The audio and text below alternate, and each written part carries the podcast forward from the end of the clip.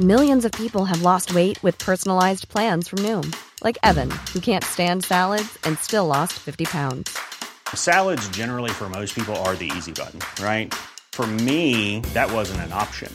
I never really was a salad guy. That's just not who I am. But Noom worked for me. Get your personalized plan today at Noom.com. Real Noom user compensated to provide their story. In four weeks, the typical Noom user can expect to lose one to two pounds per week. Individual results may vary. Hi, welcome to Hollywood Crime Scene. This is Rachel Fisher. Hi, this is Desi Jedeikin. Hi, Desi. Hi. Wait, What? what are oh Patreon? Let's start off by thanking our lovely patrons over at patreon.com slash Hollywood crime scene. Is that me? I guess so. Okay, I'll thank our patrons. Sure. They subscribed to our Patreon only content at patreon.com slash Hollywood Crime Scene. Who's that? You? I'm so sorry. That's fine.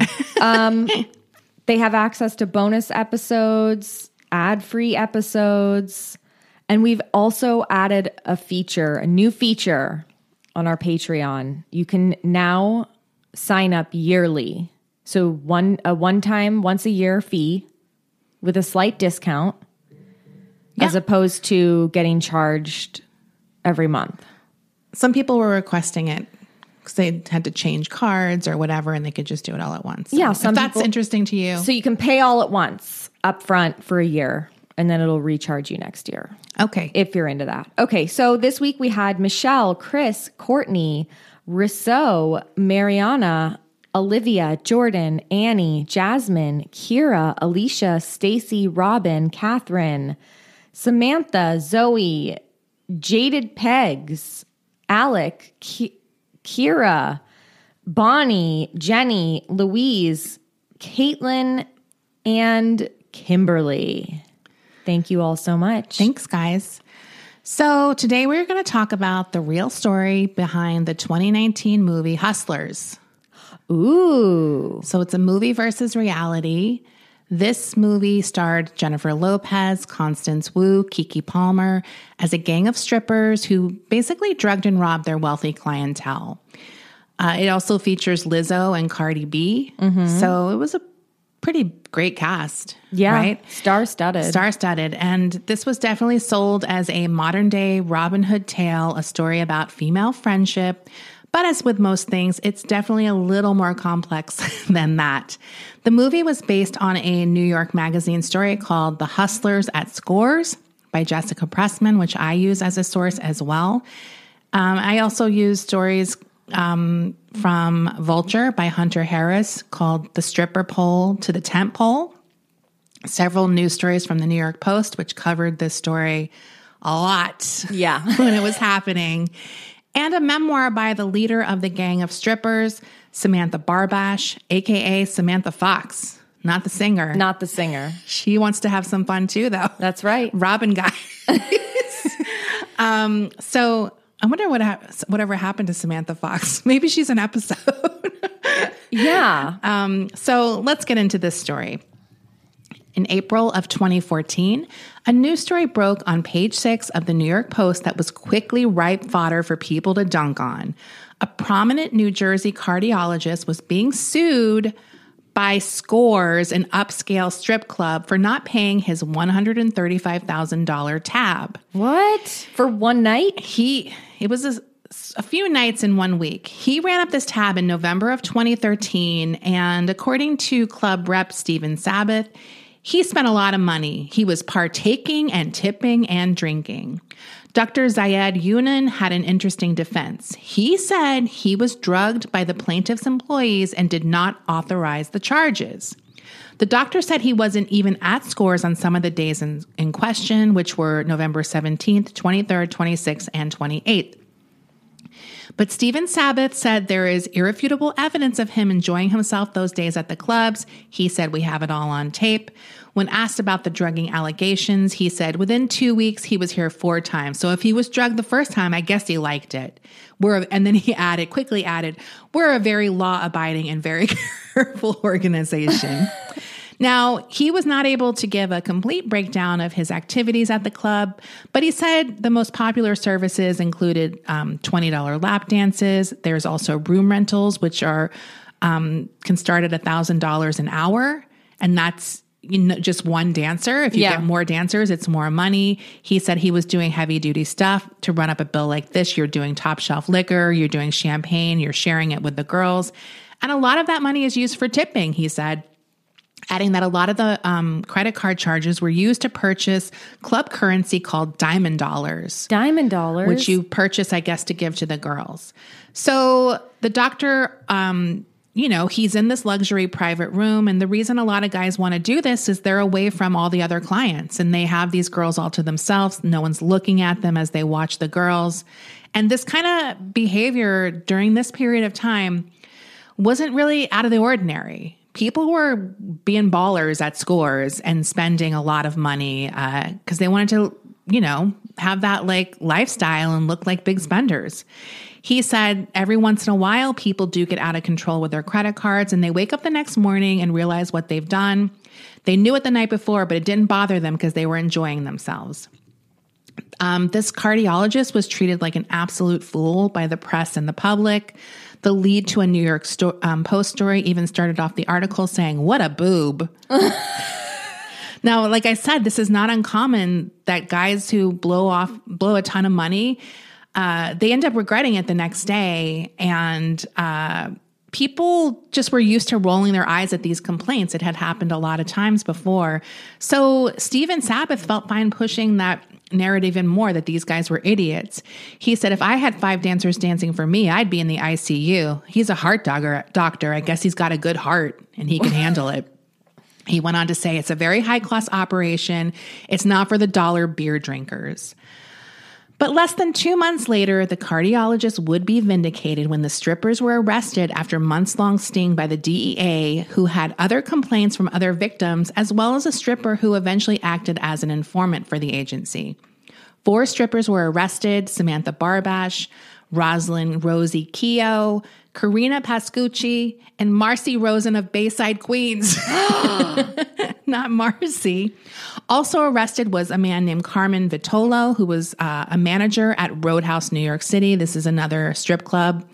Uh, I think it wasn't in the city, it was maybe in Queens.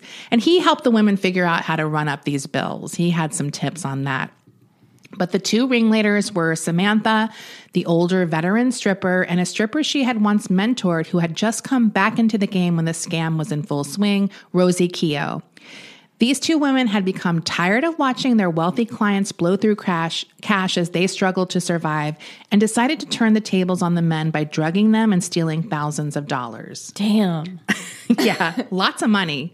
Okay, so let's get their backstories. Rosalind Keo, who goes by Rosie, was the child of Cambodian immigrants. When she was a child, her parents took off to Atlantic City, leaving her and her brother in Rockland County with their grandparents. Rosalind would later say this abandonment was what led to her becoming a wild child in her teen years. She ran with a rough crowd, she partied, she got into fights. Despite her wild child ways, she also had an entrepreneurial side, though. She used to buy candy in bulk and sell it at school for a profit. She was extremely well organized. She was good at math, and her handwriting was so meticulous that one of her clients would later say it could have been a font. This was a line that was in the movie that is actually true. Oh. Um, so at the age of 17, she gets a job as a waitress at a diner in Nanuet. This is in Rockland County, which is just north of uh, Manhattan. That was close to a gentleman's club called Lace. One night, the manager of Lace came in and left her a $20 tip on a $20 check, gave her the once over, and told her if she ever wanted to make real money, she should come by Lace sometime. So, this is the early 2000s, and according to the New York Magazine article, the exotic club or whatever you want to call it, strip club industry was really enjoying a cultural moment during this period.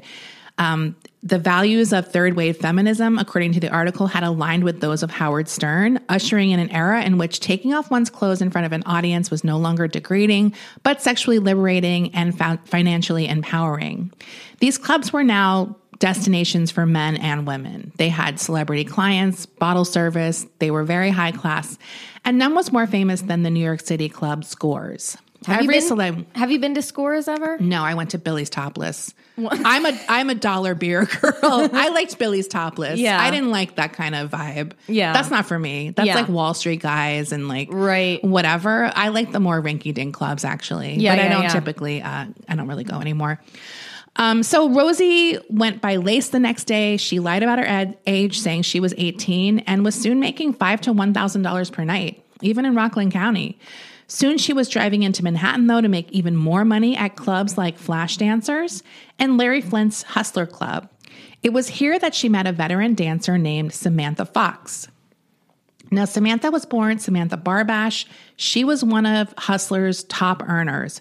Her mother had died when she was young. Her dad quickly remarried. So Samantha was kind of put on the back burner and had no supervision, turning into kind of a classic bad girl, very similar to Rosie. She ran away from home at age 17, and by the age of 18, she was pregnant with her son. Now she was a single mother living in the Bronx. Um, her regular job income just wasn't cutting it, and she started dancing at 19. Her first job was at Limelight. Oh. She was a go go dancer in the go go cages that they had at Limelight. I remember those. She was earning $170, uh, $175 per night doing this, which is pretty good. Yeah. She eventually won the club's hot body contest and got $800. So she was like, wait, I can maybe make more money with this bod of mine. Like Yeah. she's a very curvy girl. Uh, so her next job she gets is as a cocktail waitress at Flash Dancers. So she was not dancing yet. She was very beloved by the dancers though, because she had excellent sale, sales skills and was like always helping them out and getting their tabs up. They were always encouraging her to become a dancer herself. I I have told this story before, probably about when I went for a job as a bathroom attendant at a dance club, like a strip club. Yeah. I didn't realize it was. Uh huh. And it was like me and a bunch of middle aged women. and the guy was like, "Hey, like, do you want to be like a host? You could be like a hostess or something." Yeah, yeah. And I was like, uh, I was like, I'll just go get a wait- waitressing job. Um, but it's like sort of a similar experience. Yeah. So um, she she's like interested in the money because they're earning thousands per night, and she was just too tempted. Um, she's like, as I said, a young mom. She has this kid to support. She really didn't enjoy dancing though. She had to really drink a lot to get up on the stage and get that courage going. But she said when she was dancing, even though she didn't like it, she just thought of all the money she was earning every time, and that's how she kind of got through it. She eventually moves into Manhattan and starts dancing at a club called Paradise. She moves in with her manager at the club slash her boyfriend now, and she gets her first boob job. This guy, though, is heavily into drugs. He's super controlling, and he, of course, eventually wants her to get out of stripping and get a you know job as a nurse. That's Yeah. what he wants for her, and she starts doing it. But eventually, it becomes too much. He's very abusive. She leaves him and actually goes into hiding because that's what a stalker asshole he is. And he finds her and nearly stabs her to death. Jesus. Like she opens the door and he attacks her. So now she is even more sort of like desperate for money, according to her. She um she needs to take care of herself as well as her son. And she lines up an audition at this top strip sorry, top strip club in town, Scores. Yeah. She hits it off great with them and they hire her. Now at Scores, it's a totally different ball game. She is wearing long gowns. They really dress these girls up there when they're walking around the room. Uh, initially, I, I don't know how it exactly works, but I guess there's like this hostess aspect that before you dance, you're kind of mingling. They also give the girls professional hair and makeup, which Wow. they hadn't had at any of the other clubs. And she quickly works her way up, eventually landing a lucrative spot as a private room girl where she serves the VIP clients. There she earns three to five grand per night. Wow. So she quickly gets herself a sugar daddy at Scores as well. She says he is an owner of a big cereal company. I was like? Which one? I know. I was like, tell me. Her memoir is like, it's very short. It's like a hundred pages. Yeah. and it's not very well. It's like all over the place. Yeah. She- I was like, she. I was like, I would have helped her for free. Yeah. she shaped this up. It's Right. all over the place. And sometimes I'm like, just tell us. What do you have to lose at this point? I Like- want to know what cereal. A big i mean how many are there general mills post like Oh. what's a big cereal company Right. panda puffs Kellogg's? yeah like which one Yeah. so he eventually gives her an ultimatum she can have him or work in the clubs, and she chooses the clubs and they break up. She eventually um, gets in with the manager of Scores and he puts her in the rooms with their highest spending patrons. Now, these are the kind of things, rooms where anything goes. They're like after hours, um, there's drugs, there's sex happening. Uh, Samantha does not do drugs, and she would often pretend to be snorting coke off of other girls' asses. Oh. because she didn't want to be high in these situations. Yeah. which is probably smart. Um, she would teach this this to uh, other girls, like she because she eventually gets like a crew of girls, which is very common in the industry. Like girls work together, Yeah. to make more money. She says in her memoir, the worst client that they all had to deal with was a man named Danilo. Now, the girls called him Diaper Man. why, why did they call him that? because he liked to get champagne bottles shoved in his ass and he would lie down like he was getting his diaper changed when he wanted it. so she said the private rooms always ended up smelling like shit when they left. And Samantha and the girls would sometimes spend eight to 10 hours with him and like come home fucking exhausted Yeah. and smelling like shit. Um, but she said the money made her forget the smell. Because they earned a ton of money on Yeah, those nights. yeah. She was just always, you know, reminding herself that she's getting this money while she can because she's pushing 30, which is old crone in, in stripper years, Mm-hmm. uh, according to her. So she's like getting as much as she can. right. Now, a part of the girl's job also includes going out to high end bars and restaurants and bringing rich guys back to the club, getting them wasted and getting them to spend a ton of money. Yeah. So this is fishing, basically. They're Right. fishing. And it was pretty much a mandatory part of their job as VIP girls. Go get those guys in. And um, like I said before, the strippers would form little cliques and work together as a team to get these guys in. Because if you have two or three hot women all over you getting you back to the club, it's much harder to decline that offer. Right. Uh, so that's how they would do it.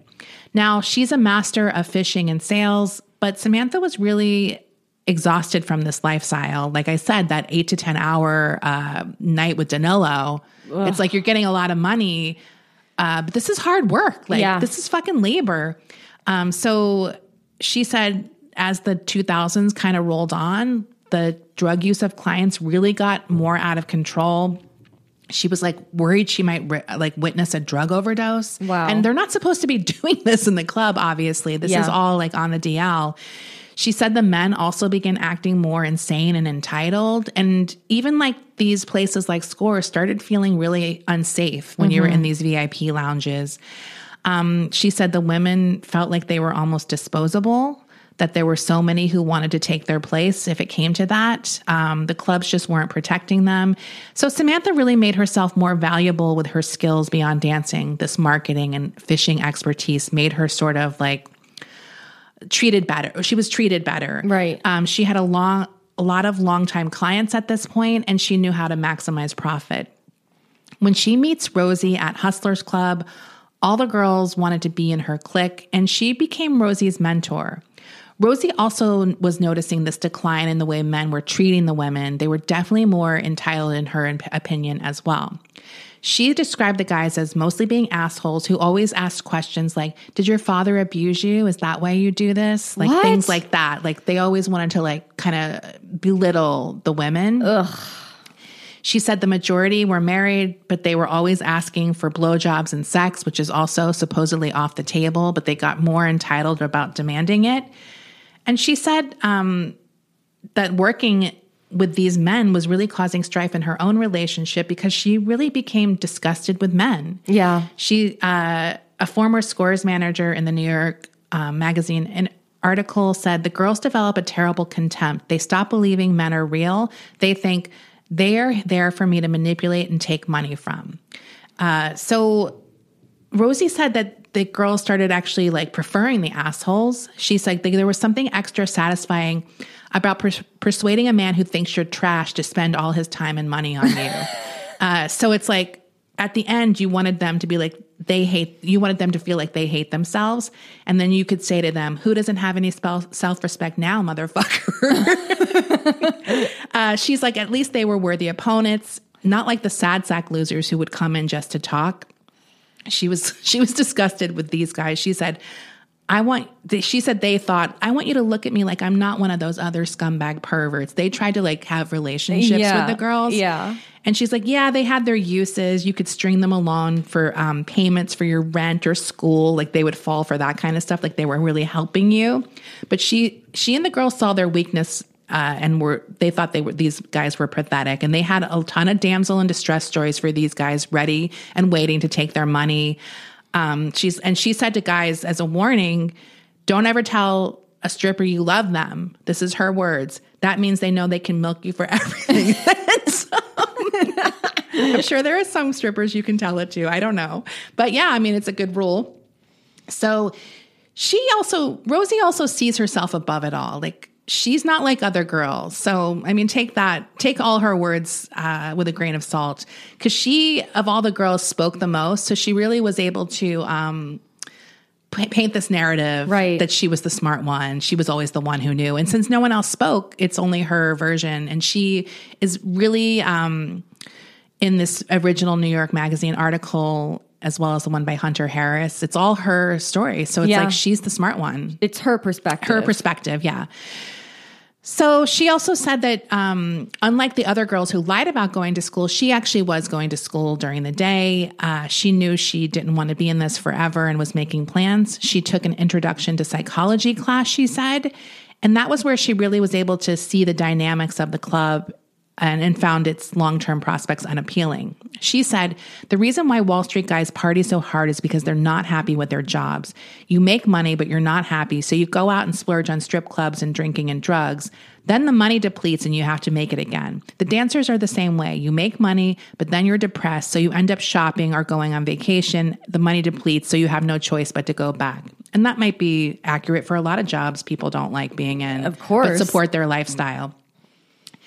She viewed Samantha as a cautionary tale. She didn't want to be in her 30s still doing this.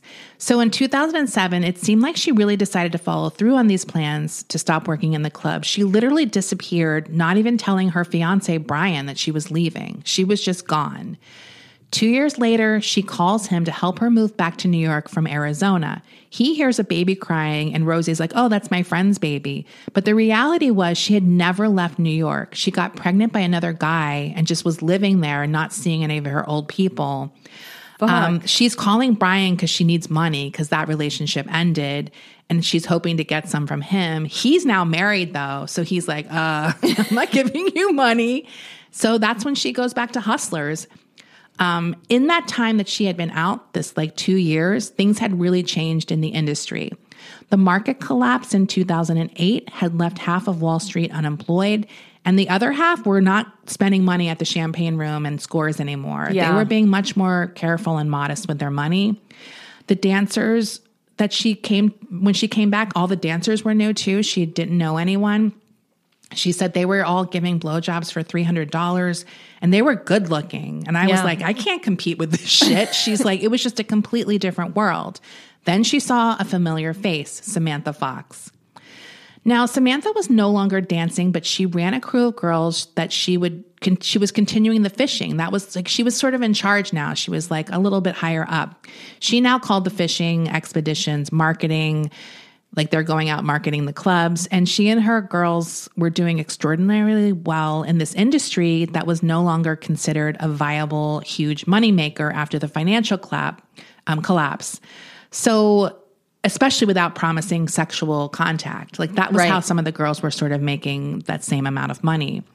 According to Rosie, I started noticing these bitches were making a lot of money and they don't really even work.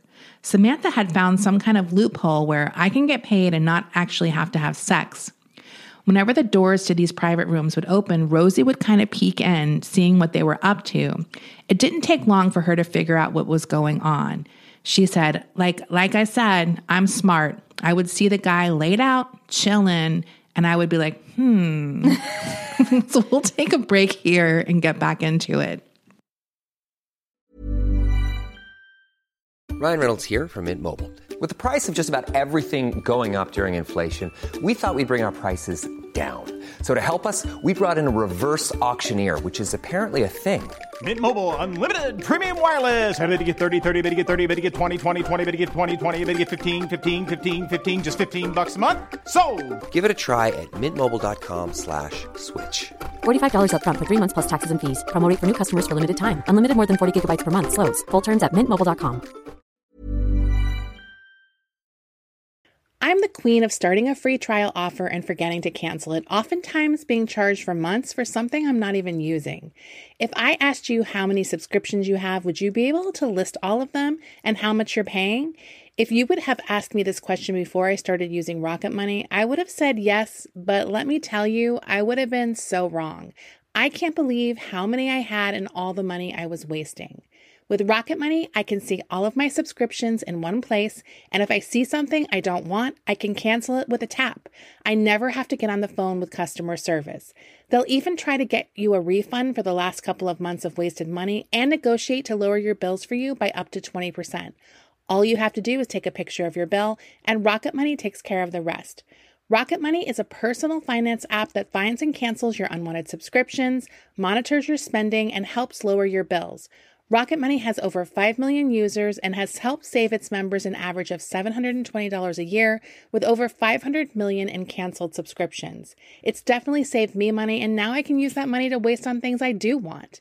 So stop wasting money on things you don't use. Cancel your unwanted subscriptions by going to rocketmoney.com slash Hollywood crime scene. That's rocketmoney.com slash Hollywood crime scene.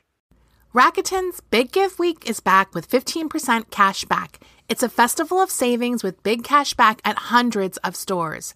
Don't miss headliners like Canon, Fenty Beauty, and Dyson. I can't wait to shop for all of my summer fashion and beauty needs, and will definitely be checking out Ulta and Adidas. Rakuten really is the best way to shop. You can really save by stacking cash back on top of other deals, and during Big Give Week, the cashback is bigger than ever. It's the time to shop for everything you need for spring and summer, like clothing, outdoor gear, and travel. Membership is free, and it's all happening May 6th to May 13th. Join today for free and get an extra 10% cashback boost on top of Big Give Week cashback rates. Go to Rakuten.com or download the Rakuten app today. That's R A K U T E N. Shoppers get it. Rakuten is the shopping platform to save while shopping.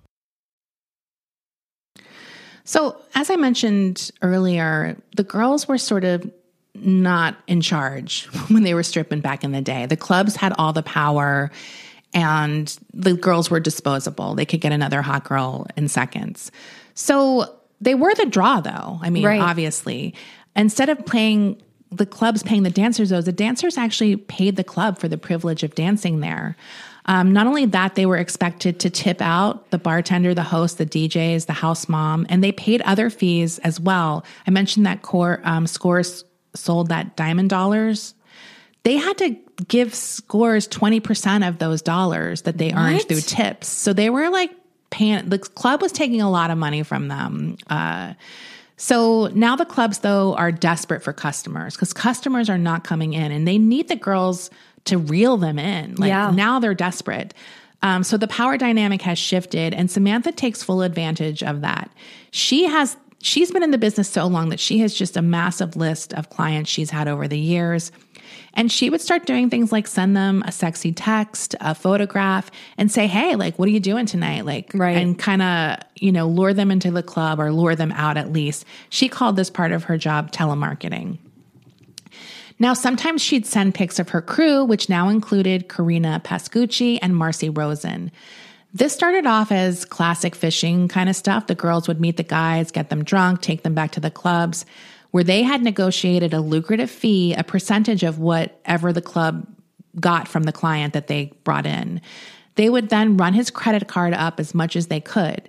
But sometimes the guys would be too tired after partying at the bars and restaurants to go back to the club, or they were, according to the girls, dorks who weren't interested in waking up with cocaine. Back in the old days, you would just move on to the next mark, but these days you needed every guy you could scheme and you didn't want to waste all that time and not see some profit. So Samantha came up with an idea to make every fishing expedition a success. She invented a special drink spiked with MDMA and ketamine. so the MDMA would make the guys all happy and ready to party, and the ketamine would screw with their men- memory, oftentimes blacking them out. And more importantly, when they woke up the next morning, they would have no memory of what went down the night oh, before. Oh, Jesus. So Rosie quickly figures this out. She tells Samantha she wants in. She's not has zero qualms with the ethics of it. She says in the article, "Yeah, it sounds bad to say that we were like drugging people, but it was like normal." I'm sorry. It sounds bad. I know it sounds bad because technically drugging people is illegal And uh, wrong. and wrong. So she says the guys they were targeting were wealthy. She's like, "What's an extra twenty thousand to them? They're not exactly upstanding citizens." Um, it wasn't like we pulled them off the street. They had a history. They'd been to Hustler, they'd been to Rick's, they'd been to Scores. They all walked in ready to party. And yeah, we slipped an extra one that they didn't know about. But all of it goes hand in hand: sex, drugs, and rock and roll. You know. It's like, Holy shit. Rosie. So when a guy would inevitably call and complain about the size of his bill, Samantha would get on the phone with him and be like, Remember what a good time you had? You were so happy. Don't you remember? You were tipping everyone. So they would like plant these memories. Those who took complaints further were threatened with racy photographs that the women took that night, graphic images of the men posing suggestively with men and women, pics that they surely wouldn't want their wives or bosses to see. Fuck. So they had a contingency plan for further uh, complaints. Blackmail. Yeah. So Rosie at that time, Rosie even today ha- had to hand it to Samantha. she was so convincing to get these guys to back down. She's ruthless, she said. She belongs on Wall Street. Even if the guy uh, wasn't buying it um, and wanted to still kind of prosecute or do something, they were too embarrassed to even go to the police with it because they saw all these other guys get mocked for complaining about that. And it was just like embarrassing. And Rosie said that's why it worked so well. They just would let it go because they didn't want to admit that they were scammed by a bunch of strippers. Right. So Rosie really upped the um, the scam. She had those organizational skills uh, and she streamlined the operation. She had a schedule. She kept notes on each client with their personal details, how much they had charged to each of their cards. She treated it like a real uh, business. And this Rosie's the woman with the very neat handwriting. yes, that's Rosie Keo. So she's like She's played by Constance Wu in the movie. Right. That's the character. So uh, it was Rosie who brought in Carmine, Carmine from the Roadhouse, uh, and you know she he kind of elevated their game as well, and was they could bring guys back to the Roadhouse as well. She um, Rosie urged them to cultivate a higher level of clientele because before Samantha and the other girls. They just go to bars like TGI Fridays in the financial district. And she's like, no, no, no, no. We got to go where rich guys go, more upscale places. She also says, like, she brought an advantage to the team because she didn't look like a typical stripper. She didn't have like a lot of the fake, you know, the big boobs. Uh, according to her, that she could just go into a restaurant and look like any girl getting off work and having a glass of wine. So the guys kind of would be more susceptible to her charms. Um, they even Rosie. It was Rosie's idea to also start outsourcing sex requests. So they would hire sex workers on Craigslist to come into the private rooms and perform the sex acts the guys were asking for. Um, so she became like a mini Heidi Fleiss as well. wow. So she really became Samantha's right hand. They were like working hand in hand. Uh, she talks about telling the girls how to fake drinking, fake sniffing. Uh, don't do anything to make yourself fucked up until she had the signatures um, from the guys on their credit cards. Yeah. Then they could party their heads out. Like, um, so she while the girls would entertain the, the guys who were basically passed out or really incapacitated she would get on the phone with american express verifying and she'd be yelling at these guys when they were getting lap dances like what's the last four digits of your social what's your mother's maiden name Wait, what? she'd be getting information from these guys while they were getting lap dances and they were just telling her everything And they were drugged too, right? Yes, they're drugged. So she was getting all the information you need, you know, passwords, um, their name, their location, what your last purchase is, like anything you might be asked when you're trying to run up a credit card. Fuck. Um, she, yeah, so sometimes they'd be getting a blowjob. Yeah. by one of the sex workers they hired. She's like, I did it right in front of them. I would just ask them, Hey, what's your mom's maiden name? what's your social security number? And the guys would tell her. Oh my god. So, I mean, they are under the influence, so it's not their fault. But according to Rosie, um, she and Samantha got the largest cut, and then everyone else was paid out accordingly. No one knows to this day how much the clubs profited from this scheme, but obviously they did, even if it was unknowing. I mean, who knows? Uh, and Rosie actually resents the idea that the clubs were in on it. She's like, "This was our business, right, this wasn't them. We didn't have this idea. we came up with this scam. Yeah, and she's like, it was a success due to my business savvy and Samantha's people skills. Like, Scores doesn't get any credit. yeah. The business was really booming, and Rosie says we were like Kobe and Shaq. That's what I always said to Samantha. We were untouchable. But the bigger the operation got, the more out of control it got. And tensions really began to rise between Samantha and Rosie, especially when Samantha would start bringing in girls who had issues like drug addiction. Uh, people Rosie found to be like maybe not the most trustworthy uh, to deal with. And she was like, this is going to be our downfall because we're not really um, scoping these girls out first. Like Right. they're just kind of being brought in. Samantha would also get greedy, according to Rosie. Rosie preferred robbing these guys a little at a time, and Samantha would find out their credit limit and max it out in one night, which made it way more obvious to the guys Yeah. uh, that something was up.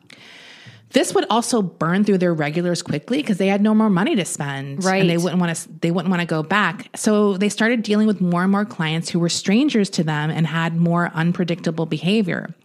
Sometimes, out of frut- frustration with dealing with one of these new dicks, Rosie would be irresponsible herself, saying to them like. You're going to be left with zero left on your credit card line just because you're fucking annoying. Like, so she would start running up their credit cards just because they pissed her off. Of course, Rosie keeps promising herself she's going to get out soon, just a hundred grand more. Then it that quickly becomes another hundred grand more, and then you know it's a mil- when I get to a million, Right. I'm out. Now, as she mentioned earlier about the Wall Street guys, they were also doing things like that, going to fucking Louboutin and buying a bunch of shoes, and then they had no more money. And they were like, well, we have to do more scams. So they were doing the same thing they accused the Wall Street guys of doing. Right.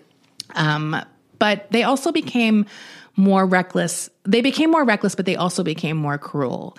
Uh, in particular, a client that's talked about in the New York Magazine article, they call him Fred in the article. He meets Samantha one night at the Hustler Club. His friend took him there to kind of blow off steam. He had a, a he had experienced a devastating series of events. His house was uh, destroyed by a hurricane. His mother, the mother of his son, uh, left him. He his son was diagnosed with autism, so he had just gone through a lot. And his friends like, "Hey, let's go to Scores and like take our mind off of things." I guess. Uh, and he becomes one of Samantha's clients in her book, her little Rolodex or whatever of clients. Rosie picks him as a mark at some time, takes him to a restaurant uh, to get him to go back to the club. They end up having a heart to heart conversation. And Rosie actually hesitates about running the con on this guy who's really struggling and not the typical asshole Mark. But she eventually takes him to the roadhouse where they clean him out completely. Fuck. He later begs them to refund him since he can't pay his mortgage. They, they took everything he had because it was his debit card, so it cleaned out his bank account. Oh no. And Rosie said this is the first time she felt bad and actually considered giving him the money back. But Samantha was like, no, if we didn't scam him, someone else would. That's horrible. No one would have, Samantha. No one would no one else would have cleaned him out, Samantha. Like that's Oh, not accurate. That's not how that works. No. Oh, that's horrible. So, unlike their other marks, Fred calls the police. And of course, the police are at first skeptical. As I mentioned, very common complaint these guys calling up and like regretting their decisions. Mm. And he's like, No, I was drugged and fleeced by a bunch of strippers. Like, that's Yeah. what happened. Yeah. And the cops are laughing at him until he says, I have evidence. I have a tape of one of the girls admitting the scam to me. So the girl on the tape was brought in and confessed immediately. She has never been ID'd, but is believed to be one of Samantha's, the girls that Samantha brought, brought in who had a drug issue.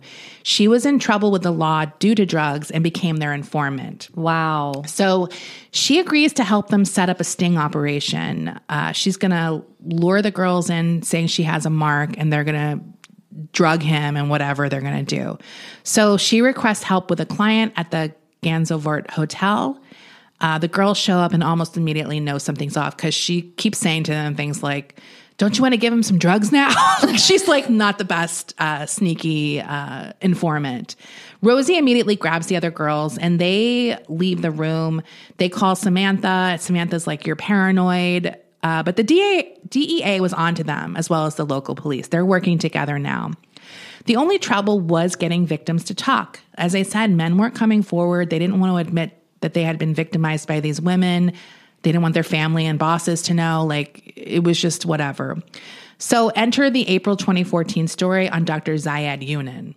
Now, although the doctor was being made fun of, when investigators saw this, they immediately recognized the pattern that they had heard from Fred and the informant, and they call him in, and he's he's willing to spill it all. Yeah. He's been completely humiliated already. He has nothing else to lose, Right.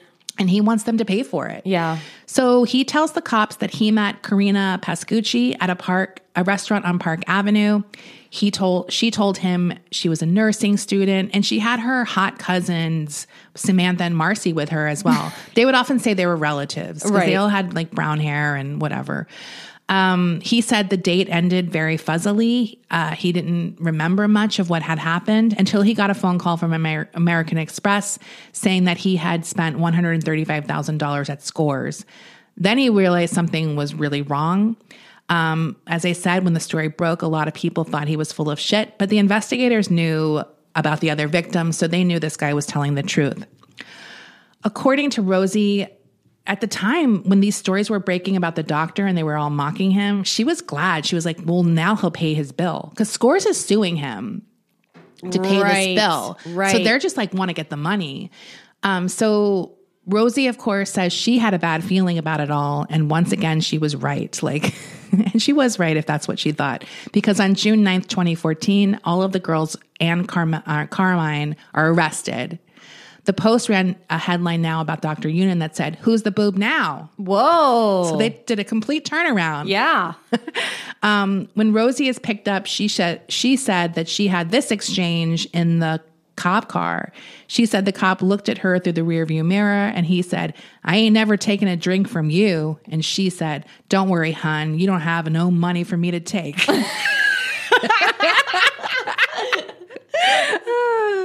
In addition to the doctor, the cops had persuaded three other victims to testify, and the women were charged with various things, including forgery, conspiracy, grand larceny, and assault.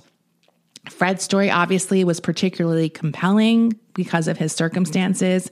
He also had suffered more trauma since the incident because uh, the card that they used was one of the cards they used was also a corporate card. Oh, so he was fired from his job for like white collar crime or like whatever embezzlement. Yeah. Um, when the job he got after that found out about this, they also fired him because they didn't want to deal with someone who had used the corporate card in that way. And he, at the time, uh, was living in fear his new employer would find out, and once again, he would lose his job. So the women still see themselves as victims. In their opinion, they are hardworking, blue collar ladies, some of them single moms, and these guys are wealthy pigs. Um, so they're kind of seeing themselves as getting back at bad men for all women at this point. Um, they're like, men never pay the consequences for their actions. Why should we? Samantha even says at some point, What about the things guys did? What about Bill Cosby?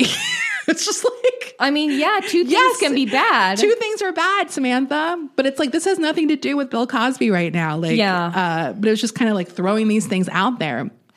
She's also outraged that the press is calling her um, a stripper and or a prostitute. She's like, we're business women. Like she wants to be that. One investigator shoots back in the press.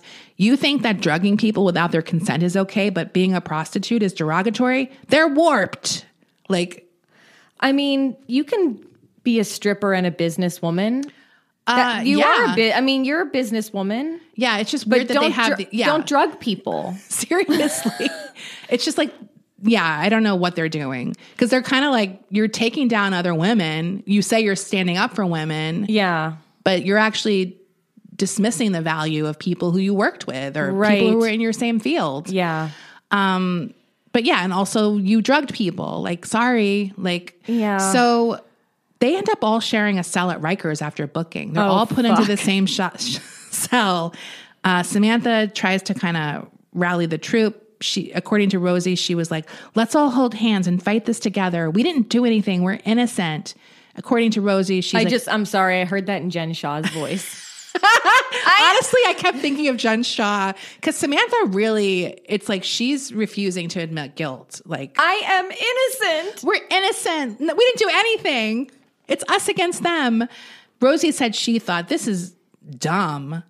like I said, yeah, we're all innocent. We're all fucking angels. You are delusional. Like, come on. This now I'm like, is this Whitney Rose?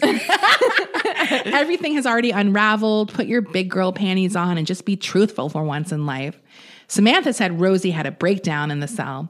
The corrections officer said that they were eyeing them all with amusement because it's like these four, you know, hot strippers in a cage, like basically in a jail cell together, all bickering with each other. And it was just like, what the hell is going on?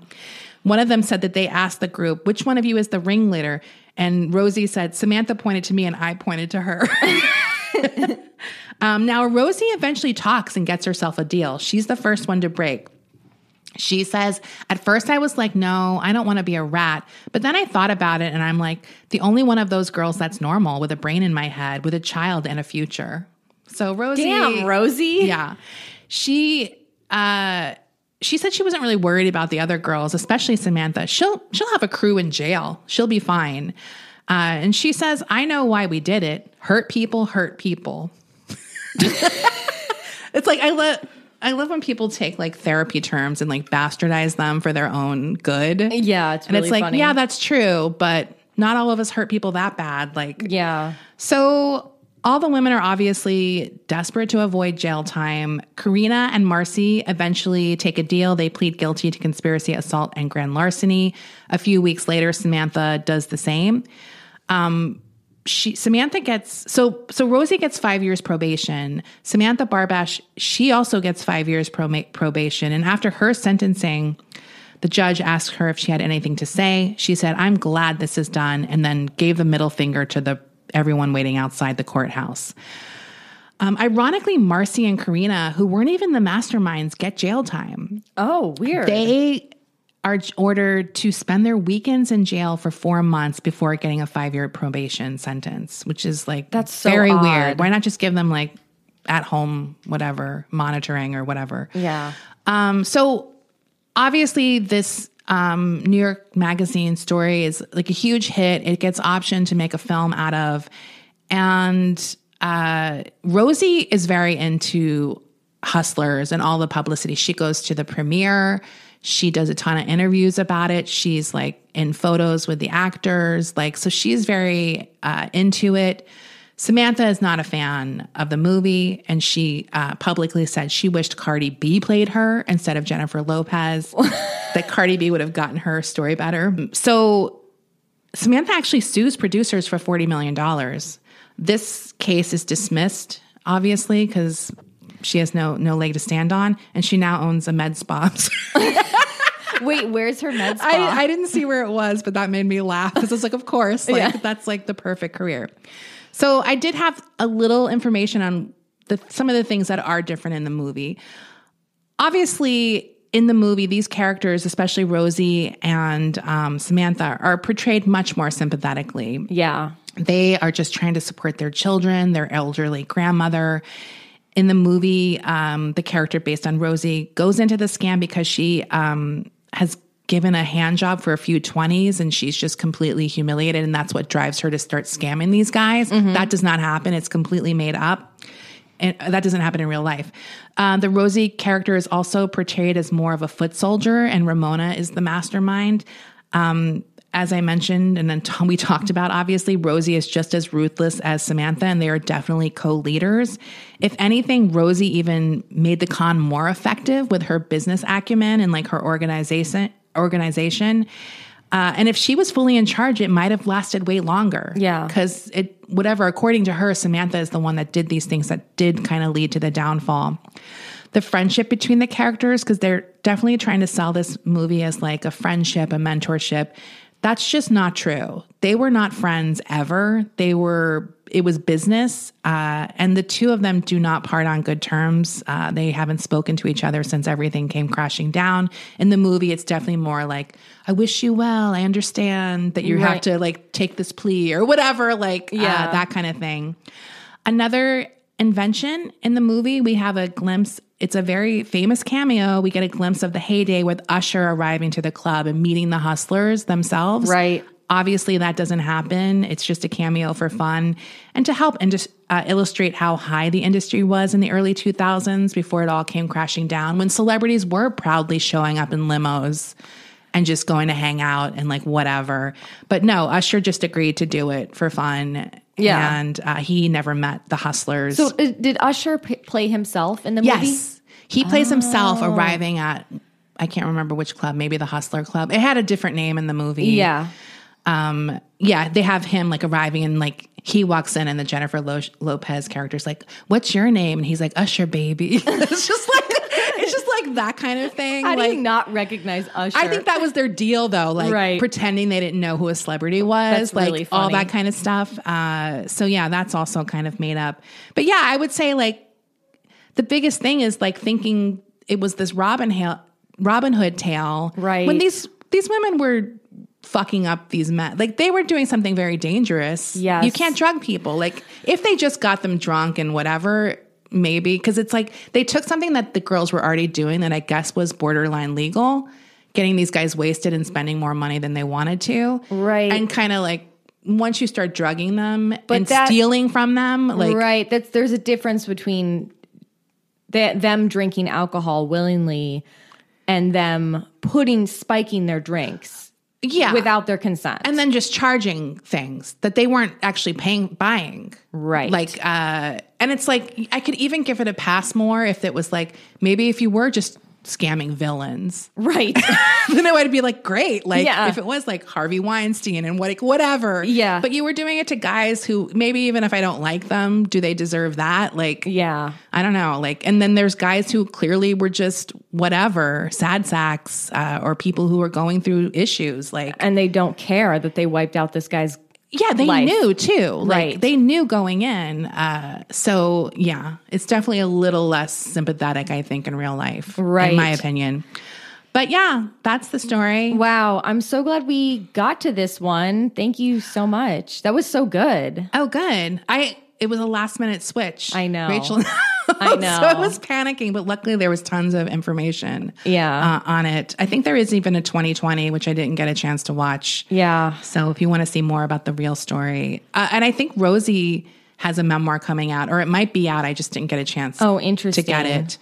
I mean, the woman who wrote the New York Magazine article is definitely kind of like Rosie's a liar. So everything I say from Rosie, you have to take with a grain of salt. Like Okay. she thinks Rosie's a little untrustworthy. Is that Hunter Harris wrote that one? Jessica Pressman wrote Jessica the original Pressman. one. Okay. the Hu- original. Did Hunter Harris write the Vulture? She wrote the Vulture one that's pretty much all about Rosie. Right. So it's all an interview with Rosie, um, where she gives a lot of quotes, and it's sort of what she's doing now, Right, which isn't right. that much. But she does have a memoir that might be out now. Um, so I guess it's telling her sto- side of the story. Uh, you can also get Samantha's memoir. It's, very- a hundred pages. Honestly, it's like a fast hundred pages. Like Yeah. I think I read it like in an hour. I was like, this is like a long Vanity Fair article. like it was so fast. I was like, that's because you know you're scrolling through, Yeah. and you're like, I just went three pages just by one click. It was like so fast, Yeah. Uh, and it's just not. You can tell no one helped her write this, Right. Um, but yeah, there's some interesting stuff in there. I didn't get into all the details, but uh, yeah, you can find that. So we'll have some good pictures. I think. yeah, we'll post some pictures on our Instagram page and we will see you soon for our mini episode. Yeah. Alrighty, bye. Bye. Hi, I'm Daniel, founder of Pretty Litter. Cats and cat owners deserve better than any old fashioned litter. That's why I teamed up with scientists and veterinarians to create Pretty Litter. Its innovative crystal formula has superior odor control and weighs up to 80% less than clay litter. Pretty Litter even monitors health by changing colors to help detect early signs of potential illness. It's the world's smartest kitty litter. Go to prettylitter.com and use code ACAST for 20% off your first order and a free cat toy. Terms and conditions apply. See site for details.